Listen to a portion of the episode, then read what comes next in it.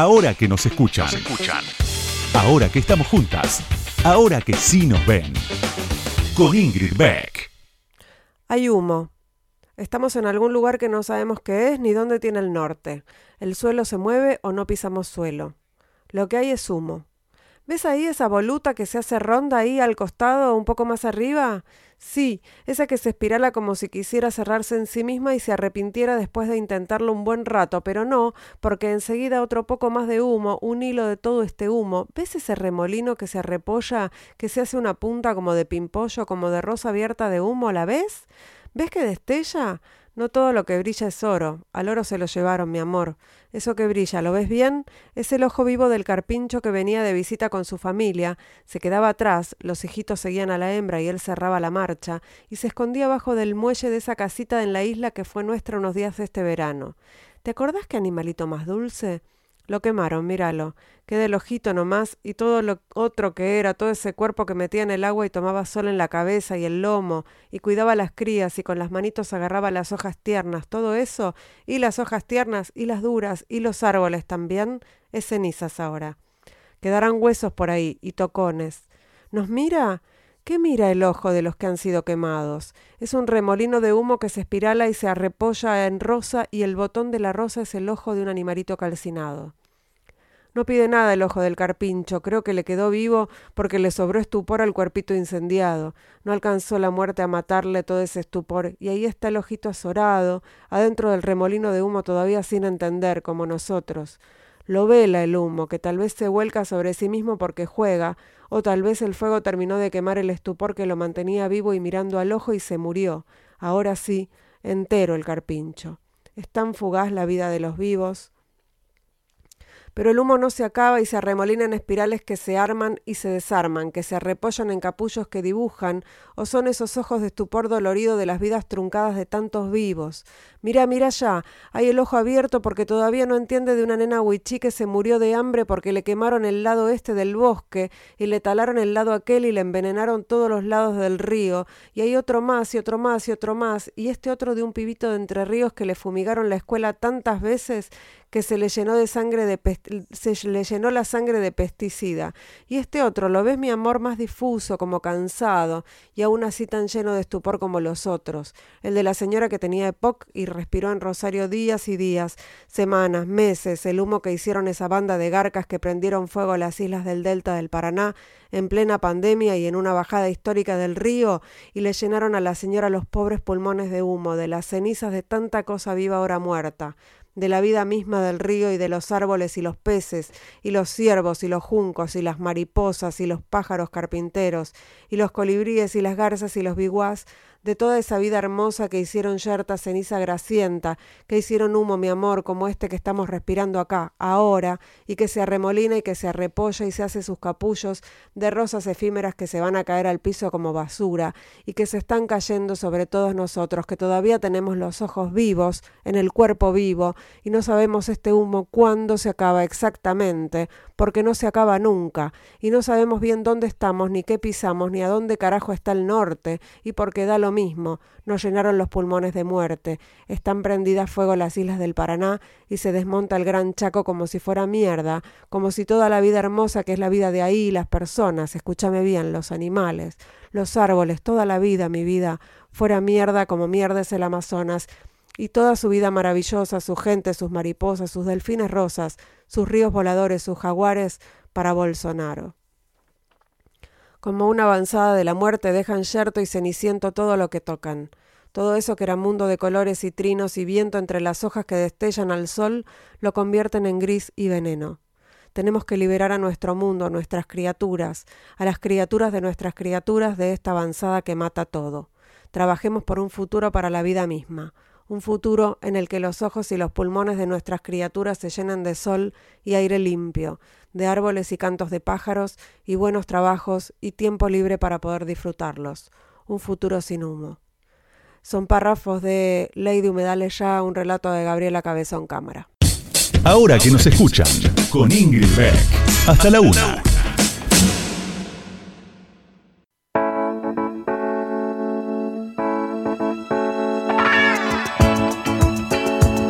Noches, buenas noches. ¿cómo están? ¿Cómo les va? Bienvenidos, bienvenidas, bienvenides.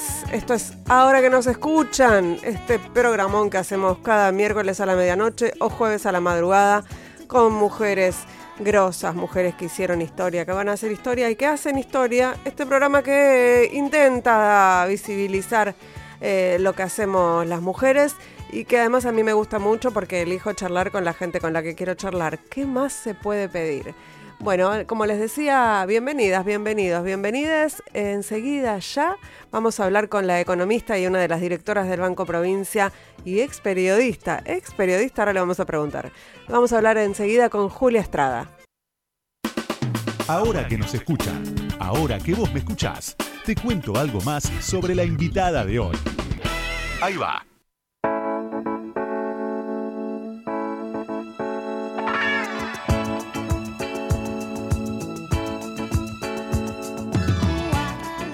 Estrada es politóloga de la Universidad Nacional de Rosario, es magíster en Economía Política de Flaxo, es doctora en Desarrollo Económico de la Universidad de Quilmes y periodista. Fue becaria del CONICET. esas son, voy a leer algunas de, las, de los hitos de la biografía de Julia Estrada que después ella seguramente nos corregirá. En 2016 la vida la cruzó con Víctor Hugo Morales, la acercó al periodismo y después se desarrolló como columnista económica en el programa El Diario de C5N y como columnista de la radio Futurock. Paralelamente y hasta la actualidad trabajó como, bueno, no, hasta la actualidad no, está trazada esta biografía. Trabajó como analista económica y directora del CEPA. En febrero de este año fue nombrada directora del Banco Provincia.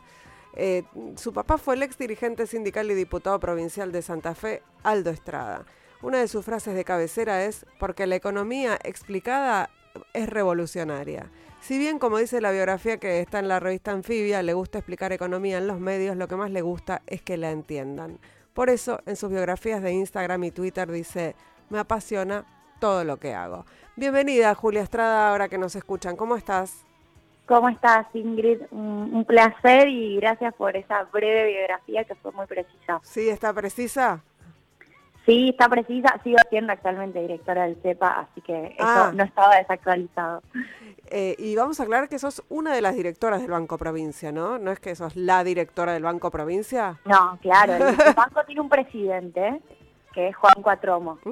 Eh, y luego sí, eh, hay un directorio del banco y del Grupo Provincia, que es una institución, bueno, muy importante para la provincia de Buenos Aires y a veces poco, poco mirada, digamos, con la con la importancia que tiene, a veces no se le da tanto relieve, ¿no? Sí, y tiene un directorio que está integrado además por representantes del oficialismo y de la oposición, ¿no? Es, es, es, un, es un directorio plural, digamos.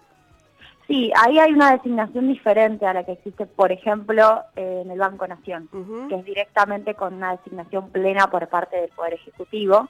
Digo, Alberto Fernández puede designar la totalidad. En cambio, en la provincia hay una, hay una designación por oposición y hay una asignación por parte del oficialismo. Eh, de hecho, tanto el grupo como el banco todavía no tienen la designación de la oposición luego de la elección de Axel Kicillof.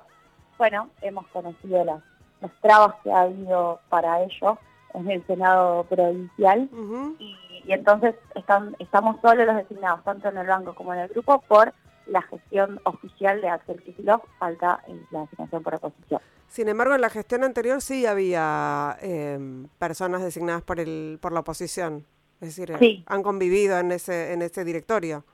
Sí, por ejemplo, eh, Juliana Di Tulio fue designada en el Banco Provincia por por la oposición en su momento bajo la gestión en aquel entonces de Curuchet al frente del Banco Provincia. Juliana sigue siendo directora, de hecho tiene mandato, eh, si no me equivoco, por un año o casi dos años ahí tendría que chequear. Eh, Julia, este programa es un, es un recorrido sonoro por, por, un poco la vida, la historia y la trayectoria profesional de nuestras invitadas, así que te invito a escuchar algo, algunas de tus palabras y, y, charlamos sobre eso. Deseamos eh, lo mejor, yo digo lo que ustedes sueñan que se cumpla para el 2020, pero fundamentalmente en una Argentina tan difícil, tan atravesada por crisis económica, por crisis política salud y trabajo me parece que son dos cuestiones que, todos deseamos, que todos pedimos y fundamentalmente que Argentina pueda ponerse de pie en la etapa que viene luego de, bueno, de una situación que, nos costó mucho. Y particularmente un abrazo a todos mis compañeros y mis compañeras de C5N que hicimos, bueno, una patriada enorme este año y eso se vio reflejado en la pantalla. Así es, y en la respuesta. Se, coló la voz de Julián Guarino, me parece ahí, ¿no, Julián? sí, eh, no, vos sabés que ese día estaba conduciendo con Bernardo Mañago. Ah. Porque tanto en ese momento Julián Guarino como Luli Trujillo no estaban... Viste, la última semana de diciembre nos vamos atajando a ver quién se queda. Y, bueno, y a mí me tocó estar el último día 31 de diciembre despidiendo el año. Eh, vamos a estar todos este 31 de diciembre, te quiero decir. Sí, sí, fue, tremendo ese 31 y bueno, la verdad es que este audio no lo recordaba, qué, qué fuerte, ¿no? Pensando, pensando cómo todos a fin del año pasado teníamos una perspectiva de, de poder salir de una situación crítica, angustiante. Yo ya estaba hablando de pedir salud y trabajo, claro, la falta del empleo fue una constante en, el gobierno de Macri y al menos en C5N siempre fuimos muy fuertes y muy críticos con eso. Y bueno, ¿quién hubiera pensado que la pandemia nos iba a traer eh, esta situación tan desaladora, no? ¿Por qué, por qué hablabas de, que habían hecho una patriada en C5N? Bueno, yo la verdad es que estoy muy muy satisfecha con, con lo que hicimos en C5N y, con mi rol también, hasta desde el punto de vista feminista, que también podemos conversar, me, me parece que se lograron muchas cosas desde el punto de vista de la economía. Y, yo creo que hicimos algo que era muy difícil en ese momento, que era dar una pelea por puestos de trabajo y por salario, una pelea que en muchos casos fue bastante visibilizada, o sea, fue más visibilizada la discusión política en relación al rol de C5N por la por la diversificación de las voces en una democracia en donde se cerraban medios y bueno y se hablaba de persecución y efectivamente existió eh, de parte del gobierno hacia algunos empresarios medios y hacia algunos periodistas, pero poco se decía sobre, o muchos presumían, pero poco se hablaba en concreto de la situación que atravesábamos muchos que trabajábamos en C5N, y que recuerdo muy claramente el año 2017 cuando, de hecho, bueno, eh, encarcelan a, a Fabián Sousa y Cristóbal López luego de la, de la derrota electoral, de la victoria de Cambiemos en la legislativa, la verdad es que para nosotros era una situación de incertidumbre permanente. Cualquier trabajador o trabajadora que haya pasado por una empresa en crisis a punto de quebrar o que no se sabe si va a continuar, sabe perfectamente lo que le estoy hablando. Eh, nosotros, bueno, teníamos esa situación permanente y bueno, el, sueldo obviamente no se cobraba en su totalidad, hubo momentos en donde no cobramos eh, la totalidad del sueldo hasta esperar algún tiempo, eh, en algunos casos fue así, hubo mucha diversidad de cualquier manera, eh, la amenaza permanente porque no sabes su continuidad. Y eso tampoco, ¿cómo decirlo? Tampoco lo podíamos trasladar hacia una situación de, de paro. Hicimos algunos paros en donde se ponían enlatados, pero después medio que te volvía como un boomerang porque vos perdías la posibilidad de disputar el rating contra, bueno, tus competidores, en este caso será 3, 24. Entonces no sabías si hacer paro era mejor o era peor. Y en el medio tenías a tus propios empleadores encarcelados. O sea, yo nunca vi, y mirá que vengo también de la discusión laboral, mi viejo dirigente sindical, nunca vi una situación tan crítica para pensar disputas gremiales. Realmente era como eh, atados de pies y manos, y bueno, y en algún punto con muchas convicciones y con mucho compromiso, todos los que trabajamos en C5N, pensando eh, como, como piensa el gobierno actual o pensando distinto, porque no todos los trabajadores piensan igual, y me parece importante contarlo, eh, no hay una especie de línea kirchnerista dentro de los trabajadores. Los trabajadores son trabajadores, se acabó. y, bueno, y todos sentíamos ese desafío de decir, bueno, acá hay que bancar, hay que aguantar. Eh, entendíamos obviamente que había desafíos judiciales que nos excedían y, y peleamos por sostener el puesto de trabajo y por comunicar. Se fue como concientizando el plantel de trabajadores y trabajadoras de C5N respecto de eso, porque yo me daba cuenta que el 2017 no era lo mismo que el 2019. Cuando llegamos al 2019 dos años de conflicto y de crisis, éramos un grupo ya de, una familia, era distinto. De hecho, no sé si viste el piso, eh, Ingrid, que el piso, ahora en pandemia ya no, pero es todo lo mismo, es la gente de redacción de Minuto Uno, la gente de eh, editores, en fin. los que, los que hacen eh, sonido, estábamos todos juntos, más el periodismo que se para frente a la cámara, y era como una cosa medio de familia, ¿viste? Cada vez que alguno decía algo, a Robertito, a Victor Hugo, me acuerdo que les han aplaudido, cada vez que hacían alguna reivindicación. yo la verdad es que a eso lo recuerdo como un momento eh, muy lindo, muy lindo de, mi vida en lo personal. Y creo que también salió bien, porque hubo medios que cerraron. Sí. sí. Entonces digo, a nosotros nos salió bien, y eso hay que remarcarlo como un contraste respecto de la situación general, ¿no? Sí, por ejemplo, el grupo de Spolsky, que terminó cerrando todo. Eh, Totalmente. Eh, Julio, bueno, vamos a pasar, hacemos como un fast forward, ponemos un... Eh, apretamos el botón y del, de diciembre de 2019 vamos a escucharte hablar de, bueno, el, desafío de la función pública. así que ahí, ahí vamos.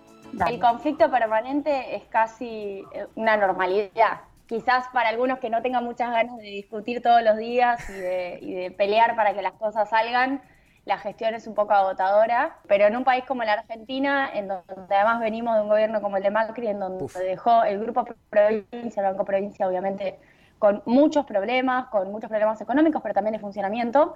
Bueno, es una lucha permanente para que la cosa vuelva a ponerse de pie.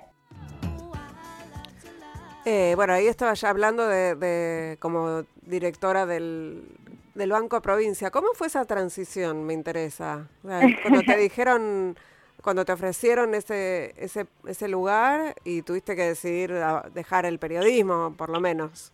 Sí. Bueno, fue, o sea, ahí sí yo no, no me sentí cómoda con la manera como obviamente fue contado, comunicado.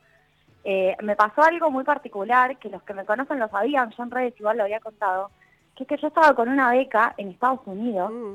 eh, volvía ahí nomás, pero por, por las razones por las cuales finalmente terminó ocurriendo que Jorge Macri permite, habilita, porque ya no había margen, que se designen las autoridades del Grupo Banco Provincia, eso terminó ocurriendo mientras yo no estaba en Argentina. Mm.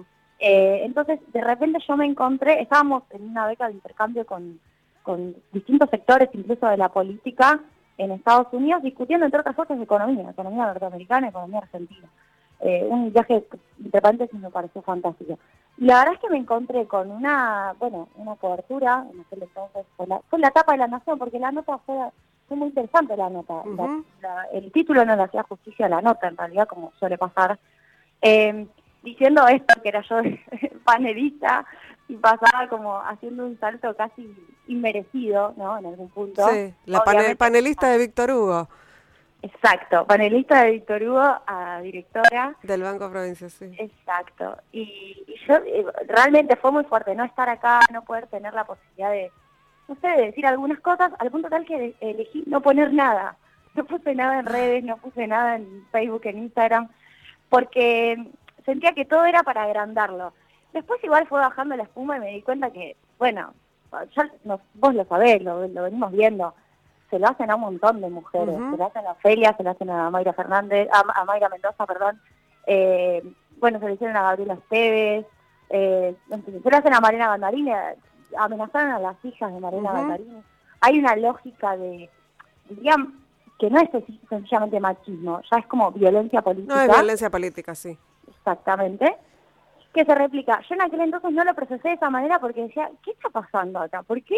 Claro, y ahí me di cuenta que evidentemente había, había pasado a estar en el foco de algo que no gusta o que no cae bien para algún tipo de, sector. Yo, eh, pero, más allá de la, de la, reacción y de la nota, eh, vos estabas eh, preparada, sentías que estabas preparada para la gestión, estabas esperando que te ofrecieran algún espacio, querías salir de, del de la, digamos, del periodismo y dedicarte y laburar en el gobierno? ¿Tenías esa, esa, ese espíritu? Mira, yo no lo planifiqué. Eh, sí, a fin del año pasado yo me, empezaba a sentir... A ver, mi definición es, eh, me define como militante política. eh, luego, luego fui encontrando formas de expresar ese compromiso o esas convicciones en estos espacios. Primero fue en la academia, produciendo de la manera más rigurosa posible. Luego tuve la posibilidad de estar en televisión y hacer otra cosa, porque no es hacer militancia y no creo en el periodismo militante, es hacer comunicación económica con la mayor eh, rigurosidad y con el mayor respeto hacia el otro que está viendo. Eh, me pareció fantástico. Y en un momento sentí que después de cuatro años de decir todo lo que había que hacer, porque en algún punto en el, aspecto económico yo decía lo que yo creía que había que hacer, no era sencillamente contar noticias. Yo editorializaba y me tomé el desafío personal de editorializar. Y la verdad es que sentía que había una, una cosa ahí, un compromiso que uno tenía que tomar, tenía que ponerle el cuerpo a, la etapa que se venía, eh, que obviamente no es un lugar fácil. Si vos me preguntás qué es más fácil, creo que era más fácil quedarme donde estaba. Pero cualquiera lo puede ver de afuera y de hecho he tenido personas que me han dicho, pero dale, vos estás loca, si te va bárbaro, no sé, sos famosa. Y la verdad es que yo creo que a veces la, la apuesta para quienes realmente queremos cambiar esta Argentina en términos económicos, en términos de género, en términos ambientales, es en algún punto poner el cuerpo. Después uno evalúa eh, desde lo personal, quizás, eh, dónde se siente más cómodo haciendo un aporte. Pero lo que más me importa es poder hacer un aporte. Yo sentía que, que no iba a ser el mismo aporte comentando que estando. Eh, así que la verdad que me, me resultó súper difícil la decisión, obviamente, no fue no fue fácil, pero me siento también muy muy bien en el espacio en el que estoy, con Juan Cuatromo, con todo el equipo vinculado a, un saber muy técnico de, la mano de Axel Kisilov. Me parece que ahí hay una garantía desde todo punto de vista, desde la transparencia, desde la gestión eh, con ética, con valores. Eh, luego están, bueno, las circunstancias de la política y de la vida. Pero yo la verdad es que también me sentí muy segura de avanzar por eso, porque me parece que cuando uno entra en el terreno de la gestión también tiene que considerar con quién, con quién y para quién, ¿no? Porque buenos, buenos fines siempre hay, buena voluntad, pero la cuestión es con quién y para quién. Y yo la verdad es que me siento muy cómoda con, con el espacio donde estoy. Julia, eh, estamos hablando con Julia Estrada, que es una de las directoras del Banco Provincia, es economista y es periodista. Eh, vamos a ir a, vamos a escuchar una canción, vamos a escuchar No Woman No Cry y enseguida seguimos conversando con Julia Estrada aquí en Radio con Voz en Ahora que nos escuchan. No se vayan. Ahora que nos escuchan, una marea verde de sonido. Con Ingrid Beck.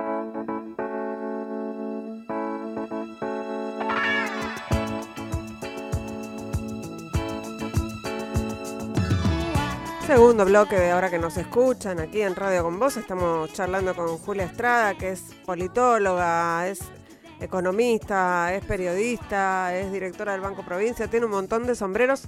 Pero, a ver, sos politóloga en principio y después estudiaste economía, ¿es así? Sí, efectivamente estudié en la Universidad Nacional de Rosario, ciencia política, eh, ya en aquel entonces, cuando me anoté, arranqué al mismo tiempo la licenciatura en economía. Mm. Hice dos años y medio, pero la verdad es que la ortodoxia me expulsó, me expulsó en términos, me autoexpulsé. Eh, no, y, me di cuenta que no era necesario, y esta obviamente es una discusión en el campo que cada vez ganamos más, eh, no era necesario recurrir esa licenciatura para decir soy economista. ¿Cuándo viniste a Buenos Aires? Vine en el 2012, me recibí en el 2012 en junio y en septiembre ya estaba haciendo una maestría. ¿Y extrañas Rosario? Y la verdad es que sí. ¿Qué te voy a decir? Además Rosario tiene esta cosa de ciudad, ciudad, no es pueblo. Nos enojamos cuando nos dicen que es una ciudad chiquita.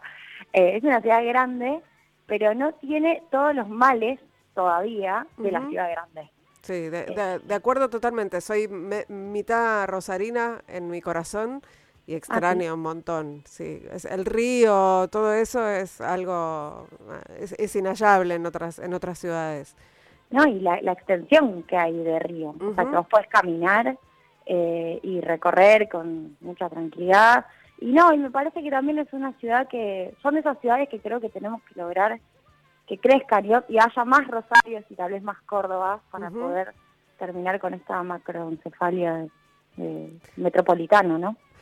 Eh, completamente. Julia, hace un ratito hablabas de, bueno, de feminismo, mencionaste los feminismos, mencionaste eh, el, activismo feminista como, como un dato importante, eh, en, por ejemplo, en tu presencia en C5N, y me imagino que en todos los ámbitos de la vida, porque sabemos que una vez que, que agarramos esto no nos suelta más.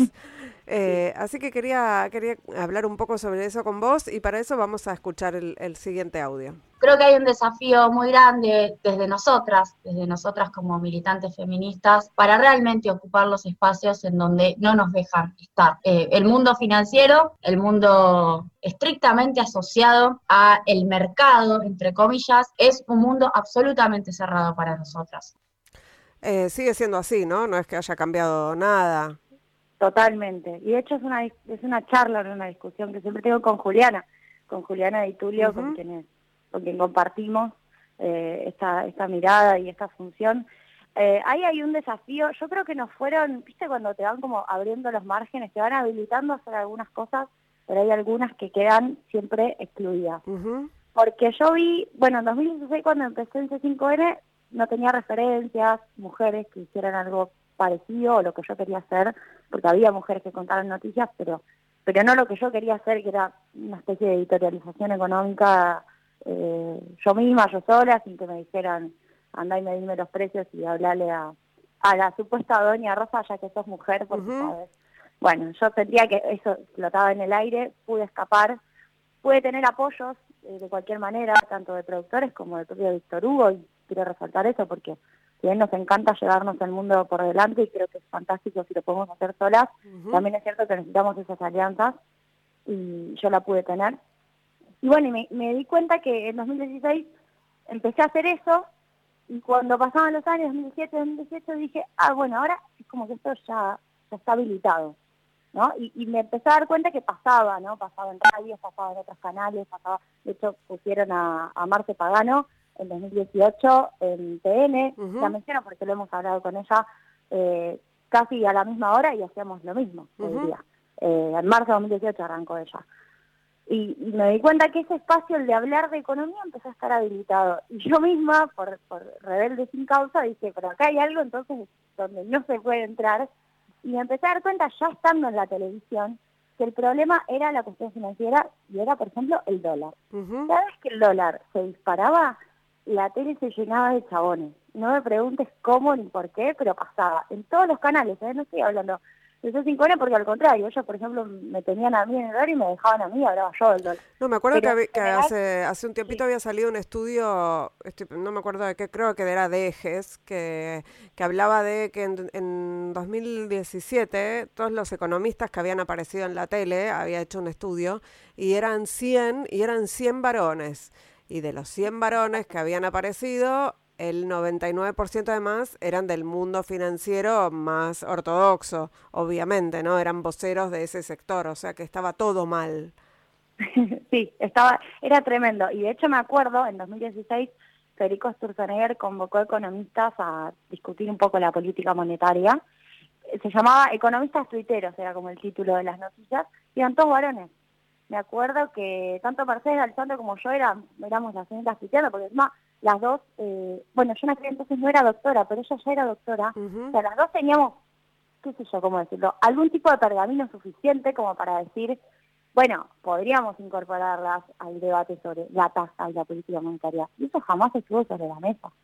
Eh, entonces, bueno, fue una, una luz amarilla que yo vi y, me parece que esto, cuando lo que te contaba antes, de ponerle el cuerpo a, la gestión, no fue en cualquier lugar, ni en cualquier, cualquier sí, en cualquier lugar ni con cualquiera, sino que fue también en el sector financiero, en donde yo creo que hacemos falta y que creo que las resistencias no aflojan. Eh, y llega un punto en donde demostrar, demostrar, demostrar que sabés, que podés, que estudiaste, eh, llega a su tope y no alcanza ya con demostrar. Nunca alcanza igual, pero a veces demostrar se permitía correrlos un poco.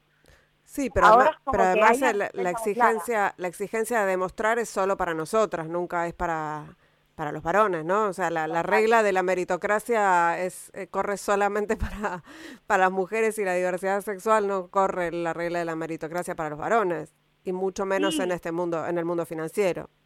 Sí, eso me parece que eso siempre hay que decirlo y no cambia porque es algo difícil de transmitir, es muy cultural. Cuando cuando nosotras decimos no nos dejan llegar y ser mediocres, o sea, si llegamos tenemos que ser perfectos más o menos, eh, bueno, lo decimos, lo decimos, pero no cambia. O sea, yo, si vos me preguntás, mi principal miedo en T5N era eh, algún día decir algo mal, pero algún error tonto, ¿eh? cambiar un cero. Eh, de hecho, un día me pasó que en gráfica, sin querer, un mini error de un cero de más, y al toque recibí un par de mensajes de varones, diciéndome que la cosa estaba mal, varones que nunca sabía que me miraban en la tele, o sea, no sabía que me miraban, ¿viste? Cuando decís, ah, pero entonces me estás viendo. eh, en fin, típicas cosas, pero no, no, estoy acá para, para llorar sobre esos temas, pero sí me parece que eso no cambia y que en la cuestión financiera, eh, bueno, es muy fácil que un varón esté dos, tres años en un banco o en un grupo financiero y automáticamente sea especialista, y para nosotros siempre es mucho más difícil. ¿Y por qué pensás que pasa eso? ¿Por qué no podemos entrar en el mundo financiero? ¿Qué tiene de particular? Digo, hay, eh, hay otros mundos en, el, en los que son también de difícil acceso para las mujeres y hay un montón de barreras. Digo, las barreras son para todas en todos los espacios. Sabemos que la maternidad, que el cuidado, eh, que todas esas son barreras. Eh, digo, las escaleras rotas están en todos los ámbitos.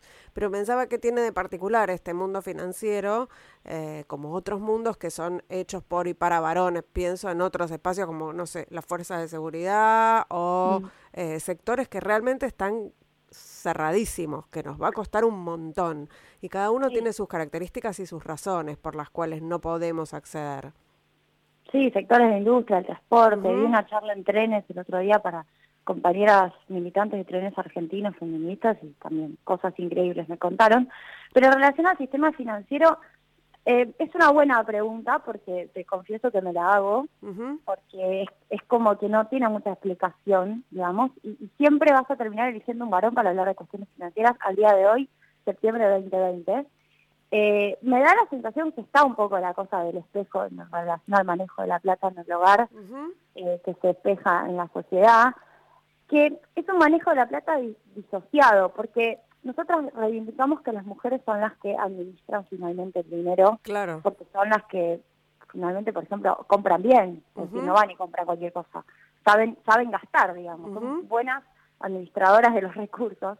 Bueno, hay como una... Además está comprobado que son mejores pagadoras de créditos, digo, hay, hay otras cuestiones vinculadas con eso también, ¿no? Son más estables en ese sentido. Sí, el Banco Mundial tiene, sí, el Banco Mundial tiene algunos eh, reportes que hablan de eso, en teoría sobre la menor mora. eh, ahora, es como que el perfil de inversor, viste, que se define cuando vas a abrir una cuenta comitente y jugar un poco más con tu plata, que no sea solo hacer un plazo fijo, bueno, te, te preguntan por tu perfil de inversor. Hay como un perfil de inversor automáticamente agresivo, definido para los varones, se llama así, perfil de inversor agresivo, más riesgoso, o, en fin, más integrado al riesgo, y una especie de perfil de inversor conservador para las mujeres, y esa cosa del perfil de inversor te limita a hacer, casi te diría como si la administración de la plata en el hogar fuera una tarea de cuidado, mira. Mientras que la, administración del dinero te importa, para decir, bueno... El que mueve el mundo. Compre un auto, sea una inversión, sí, las cuestiones financieras, por ejemplo, en el hogar, bueno, eso sigue siendo para los varones. Es como que lograron también diferenciar lo importante, lo más importante de lo menos importante del manejo de la plata. Sí, en, la, importancia relativa, ¿no? Porque es, como vos decís, la plata asociada también al, trabajo de cuidado eh, no, no es menos importante que la plata asociada a comprar un auto, aunque las mujeres igual tengamos ganas de comprar autos. Obviamente, obviamente, estoy, hablando de los parámetros del mercado, ¿no? Eh, y, y me da la sensación que hay algo de eso, digo, de un espejo en donde para lo grande, digo, para el lugar donde se corta el bacalao, siempre vas a terminar necesitando un varón. Mira, yo recuerdo, no sé si vos recordás, cuando se decía quién iba a ser el ministro Alberto Fernández, el ministro de Economía. Sí. Bueno, era una especie de, sorteo de nombres, a ver quién era el macho que iba a venir a enfrentarse con los malos, que serían los acreedores externos, porque necesitábamos un buen macho para enfrentarnos, ¿no? No podía venir alguien débil, alguien feminizado. Y la verdad es que yo veía eso y veía eso espantada, porque no había nombres que, que cuajaran, porque necesitaba algo que no existía, por otro lado. Con todo respeto. Superman, claro. Y bueno, y apareció Martín Guzmán, y la verdad es que me, me gusta mucho el estilo de Martín, porque siendo varón, rompe con ese estereotipo, sin, sin buscarlo, sin pretenderlo, ¿no? Eh, digo, Martín es un tipo que no necesita gritar, ni hacerse el macho, ni hacerse el más malo, puede tratarte bien, puede tratarte con buenos modos, puede hablar tranquilo. Eh, no estoy haciendo una evaluación de su gestión y de sus resultados, sino de sus modos, que finalmente son importantes. Sí, sí, porque estamos hablando de estereotipos todo el tiempo. Sí, es así. A mí me parece que ahí hay algo que está bueno para revisar, para mirar con detenimiento, porque te diría una cosa, después de Martín Guzmán, es más fácil pensar en una mujer al frente del Ministerio de Economía que, que antes de Martín Guzmán. Totalmente de acuerdo. Tenemos un audio más para escuchar. A ver quién dice qué. Yo quisiera ser Julia Estrada en el sentido de que mañana se recibe de doctora en economía. Doctora. Muy bien. No, me gusta anticiparlo. Aplauso, aplauso de todo el estudio. Muchas gracias. ¿eh? Muchas bien, gracias. bien. Queríamos, Julia, traer la voz de Víctor Hugo a esta, a esta charla, porque me parece, por ahí me equivoco, pero creo que no, que fue un personaje, es un personaje importante en tu vida profesional. Sí, sí, en mi vida profesional y también en mi vida personal, porque Víctor Hugo logra que, bueno, que lo personal sea político, básicamente, tiene una manera de acompañar eh, procesos personales eh, con como muy es muy elevado moralmente, parece que voy a hablar en, modo Víctor Hugo. Tiene una elevación moral que sorprende. Eh, yo, bueno, mi, papá, por ejemplo, falleció mientras yo estaba en C5N a inicios de 2017 yo, no sé, era el peor momento de mi vida realmente. Y bueno, y él me acompañó y yo seguí estando y pude... También esta cosa de cuidarte el lugar, que no es menor, estando en los medios y a veces uno nunca sabe cómo sigue todo. Eh, y, creo que Víctor Hugo es un gran abridor de puertas. A veces hay discusiones sobre esta cosa de las viejas generaciones o las generaciones sí, más viejas en relación al feminismo y a mí me parece que en algún punto el feminismo es un ejercicio cotidiano.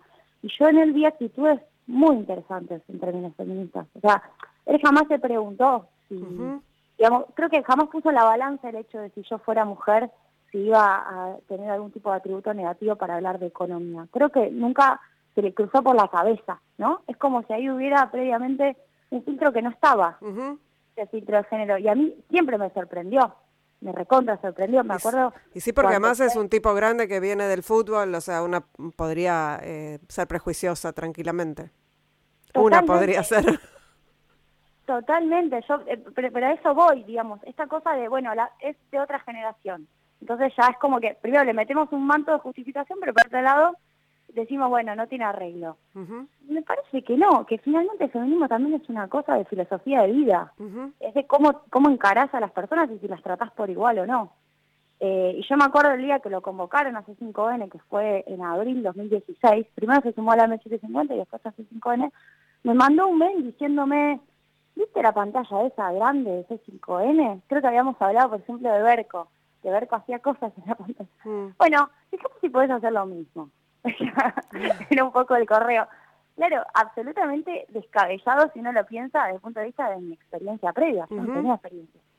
Y tampoco había mujeres que lo hicieran en C5N, porque no es que me decía, fíjate que hay una, chica en C5N que hace esto. Sí, sí, sí. Eh, entonces, la verdad es que yo lo voy a valorar siempre y me parece que esas actitudes no son tan comunes y todos los que trabajaron con él, creo que sin, sin dudarlo, dicen exactamente lo mismo que digo yo. Eh, Julia, tenemos que ir a un... vamos a escuchar otra canción y enseguida seguimos conversando. Tenemos todavía un ratito más para hablar con Julia Estrada, que es una de las directoras del Banco Provincia. Estamos haciendo ahora que nos escuchan aquí en Radio con Vos. No se vayan, ya volvemos.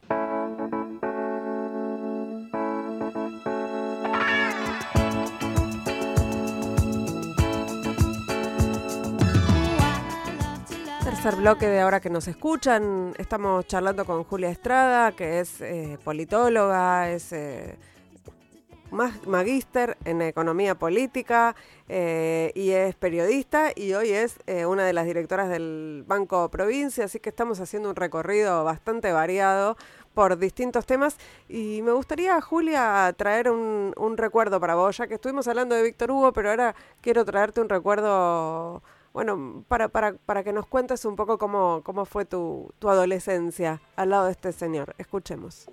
No podemos salir dolidos de aquí, no podemos salir de acá como recién muchos compañeros se querían ir.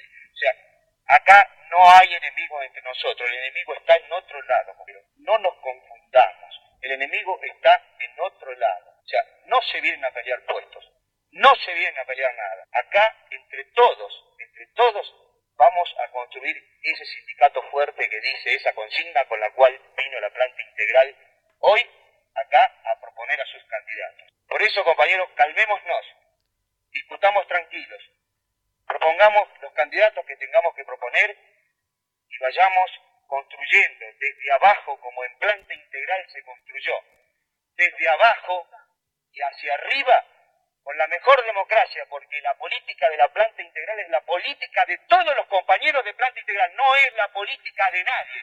Esa es la política, porque es la política de la consulta permanente.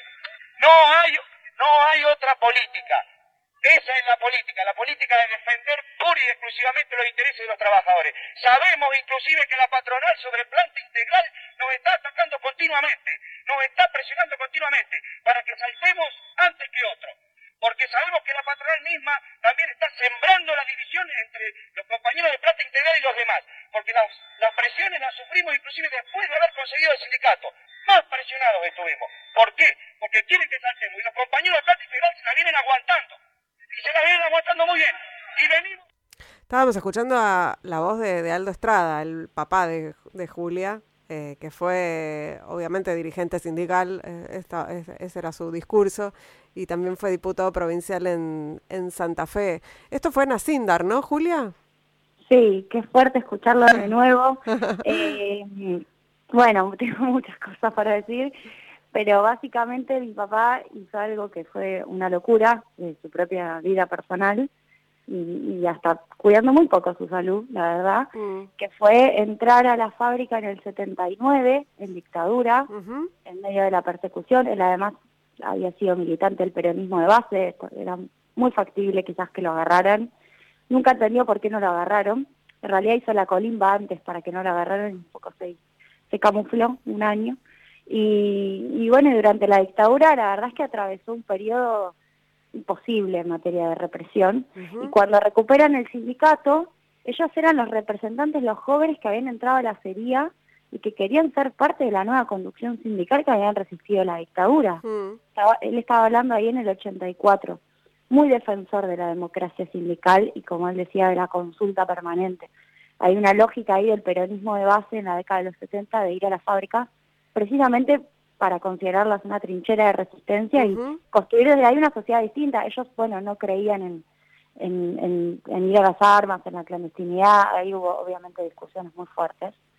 Eh, y bueno, mi viejo que pudo haber sido un ingeniero agrónomo, que le hubiera ido bastante bien en términos de guita, la verdad, en la provincia de Santa Fe, eh, bueno, decidió ser eh, dirigente sindical y le diría militante de base, porque siempre él se jactó de haber sido delegado de acería. Vos le preguntabas cuál era su cargo en la vida y era ser delegado de acería. Sector acería mantenimiento. Eh, yo nunca lo entendí y la verdad es que con el paso de los del tiempo me fui como enamorando de su rol. Hice mi tesis de maestría, por ejemplo, sobre él y sobre Villa Constitución.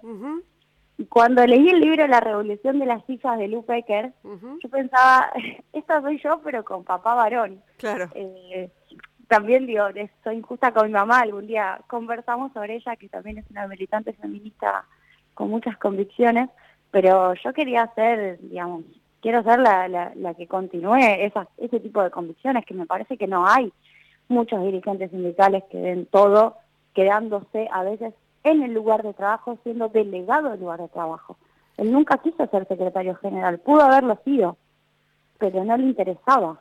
¿Y, y qué, qué, qué, recuerdo tenés vos de, digamos, de alguna cosa que él te haya transmitido para tu propia militancia, más allá de esto que estás diciendo que lo, que lo, lo mamabas, digamos, de alguna manera, pero eh, hablaban de esto eh, en, tu adolescencia, eh, le, hacías preguntas, te le cuestionabas por qué estaba ahí o, o querías acompañarlo. Sí, sí, yo, bueno, nunca entendía ese, amor por la fábrica, creo que es algo que se lleva en la sangre finalmente, él eligió la fábrica como su forma de vida. Y yo, entre otras cosas, siempre digo que los que mejor defienden el modelo industrial en Argentina son los trabajadores industriales, más que a veces los empresarios, no es que quiera ser injusta. Pero una de las cosas que aprendí con mi papá es eh, que él le hablaba a trabajadores y ahí digo varones porque fundamentalmente la fábrica tiene varones, recién ahora sumaron tres operarios mujeres hace un mes, y les hablaba a, compañeros que no habían pasado en muchos casos por la escuela secundaria, que habían hecho un técnico, explicándoles, por ejemplo, cuestiones económicas o cuestiones políticas. Mi papá era muy inteligente y muy lector, pero bueno, no había terminado la, la facultad por decisión. Y les hablaba como iguales, y a mí eso me marcó, y siempre hablaba con él de eso. Me decía, vos tenés que explicar, y tenés que explicar hasta que, eh, no sé, hasta que el otro en algún punto entienda, no sé si la totalidad, pero una parte. Bueno, Ese esfuerzo tiene legitimidad. E, esa frase tuya de que porque la economía explicada es revolucionaria podría ser una frase de tu viejo también, ¿no? Sí, sí. De hecho, él en los últimos años, 2014, 2015, 2016, me llevó a la fábrica a hablar de economía. Mm. Y para mí eso era como increíble. Eh, no lo podía, era un flash. Porque además, ¿sabes qué es lo más fuerte? Y que está bueno contarlo, que del otro lado tienen ganas de escuchar. Eso te iba a preguntar. Tienen ganas de entender. ¿Cómo, ¿Cómo recibían a una economista o, digamos, a una especialista, además joven, linda, eh, a, a, explicar cosas? sí, bueno, la incomodidad existe. O sea, qué, sé yo, sentís que te miran un poco. La incomodidad existe, creo que elegís sobrellevarla porque no podemos cambiar todo en un instante. Eh, pero pero había había un respeto también, bueno, era hija de, ¿no?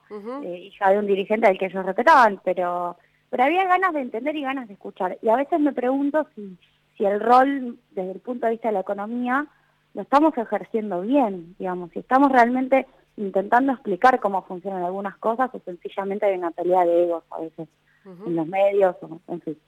Eh, así que, bueno, yo aprendí un poco la docencia de él y una paciencia que creo que yo no tengo, no sé si la pude heredar, una paciencia para, bueno, escuchar y escuchar al otro también, que es infinita eh, la que tenía. Ellos pasaron por un proceso horrible, porque era una peor atrás de, una atrás de otra. Fue la dictadura, después fue la reconversión productiva del 89, 90, 91, después fue el 2001 en esos tres momentos la fábrica siempre con amenazas de más o menos cerramos y nos vamos. Eh, y luego, si se quiere, el aumento salarial o la mejora en el kirchnerismo, en donde mi papá de hecho hacía críticas hacia sus propios compañeros, llegaba a mi casa enojado y decía, ellos se creen que el sindicalismo es discutir paritario una vez al año. Como diciendo, esta es una situación de comodidad que no es normal, no funciona así el mundo y la vida.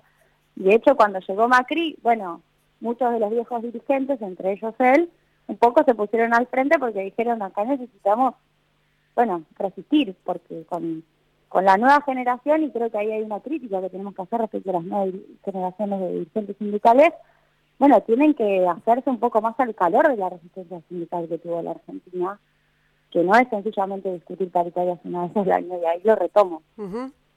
Eh, Julia, no, no quiero, no, nos queda un poquito, muy poquito tiempo, pero quiero que hablemos eh, unos minutitos sobre la actualidad y cómo es eh, ejercer eh, la gestión pública en pandemia. Escuchamos un audio cortito y charlamos sobre eso. Y encima en pandemia, de hecho estamos, por ejemplo, yo soy representante de lo que se llaman consejos consultivos, en donde hablamos con todos los sectores productivos de la provincia, pero por internet, o sea, sí, una charla virtual con empresarios, con productores, y la verdad que no es lo mismo. No, Digo, uno le mete todas las ganas, pero no es lo mismo, y, hay toda una tarea territorial, me parece que, estaría bueno poder hacer cuando la pandemia termine, recorrer un poco la provincia y ver qué es lo que está pasando. Eh, a mí eso me, gusta mucho. Eh, esto, quería una reflexión tuya breve, porque nos queda poco tiempo, lamentablemente, pero sobre cómo es ejercer la gestión pública en pandemia en este momento, con lo inesperado que fue, ahora ya, ya, sabemos cómo es, pero eh, con lo inesperado que fue en marzo empezar a, cerrar todo, ¿no? Y a, y a trabajar de otra manera, a contactarse de otra manera. Sí, yo creo que hay algo que se saca como conclusión, que es que la presencialidad no tiene reemplazo eh, en esta posmodernidad la presencialidad no logra ser reemplazada y si hay algo de mirarte, de mirar a los ojos, de hablarle a la otra persona, bueno, quizás de compartir un mate que para hacer política, o sobre todo, no sé si para hacer política, para hacer gestión, para intentar eh, llevar adelante propuestas y proyectos es necesario Y lo que nos dimos fue una estrategia, ahí lo contaba, consejos consultivos regionales que suelen ser presenciales, lo hace el banco desde el año 2000, se sumó el, grupo provincia que estaba en representación junto con otro compañero director, Nicolás, y la verdad es que eran charlas virtuales, recorrimos toda la provincia virtualmente, eh, creo que todos se quedaron muy conformes, a todos nos gustó, pero finalmente te queda como un sabor medio agridulce de decir, pero ¿y ahora cómo sigue? Entonces estamos todos esperando en 2021 en donde, donde podamos recorrer. A mí me encanta subirme a un auto y recorrer la provincia y poder resolver cosas más presencialmente y ojalá lo podamos hacer. A mí me parece que la gestión además nos encontró una generación muy joven, recién entrando a, tomar decisiones eh, con esta situación eh, inesperada y encima en el momento en que recién estábamos desembarcando porque quizás hubiera sido distinto en 2021 con pandemia del 2020, ¿no? A veces me lo pregunto, porque te estabas como más, más, más afianzado, ya conocías un poco los espacios, los lugares, acá fue todo junto. Eh, creo que ya lo estamos resolviendo, ¿no? Pero bueno, es, es una picardía, la verdad, lo que ocurrió con, con todas las, las ansias de cambiar muchas cosas, que tenemos muchas que estamos ahí, eh, pero creo que lo vamos a ir logrando con más tiempo, con más lentitud tal vez. Eh, Julia, se nos acabó el tiempo justamente del programa. La verdad que fue un placer enorme charlar con vos este rato. Es muy, muy grato escucharte eh, y, es muy grato estar en, en, contacto. Te agradecemos muchísimo que nos hayas dado este tiempo de tu, de tu laburo, de tu vida para, para ahora que nos escuchan. Bueno, muchas gracias y la verdad felicitaciones por el programa, que me parece rupturista, me parece muy interesante. Bueno, muchas gracias. Nosotros nos vamos, nosotros, nosotras, nosotros nos despedimos hasta el próximo miércoles a la medianoche. Hoy hicimos, ahora que nos escuchan, en la operación técnica Natalia Bravo, en la musicalización Sergio Cirigliano, en las redes Laura Petraca y en la producción Noelia Rubenbach. Esto ha sido todo, amigas, amigos, amigues. Hasta el próximo miércoles aquí en Radio Con Vos. Hacemos, hacemos, ¿qué hacemos? Otra hora que nos escucha.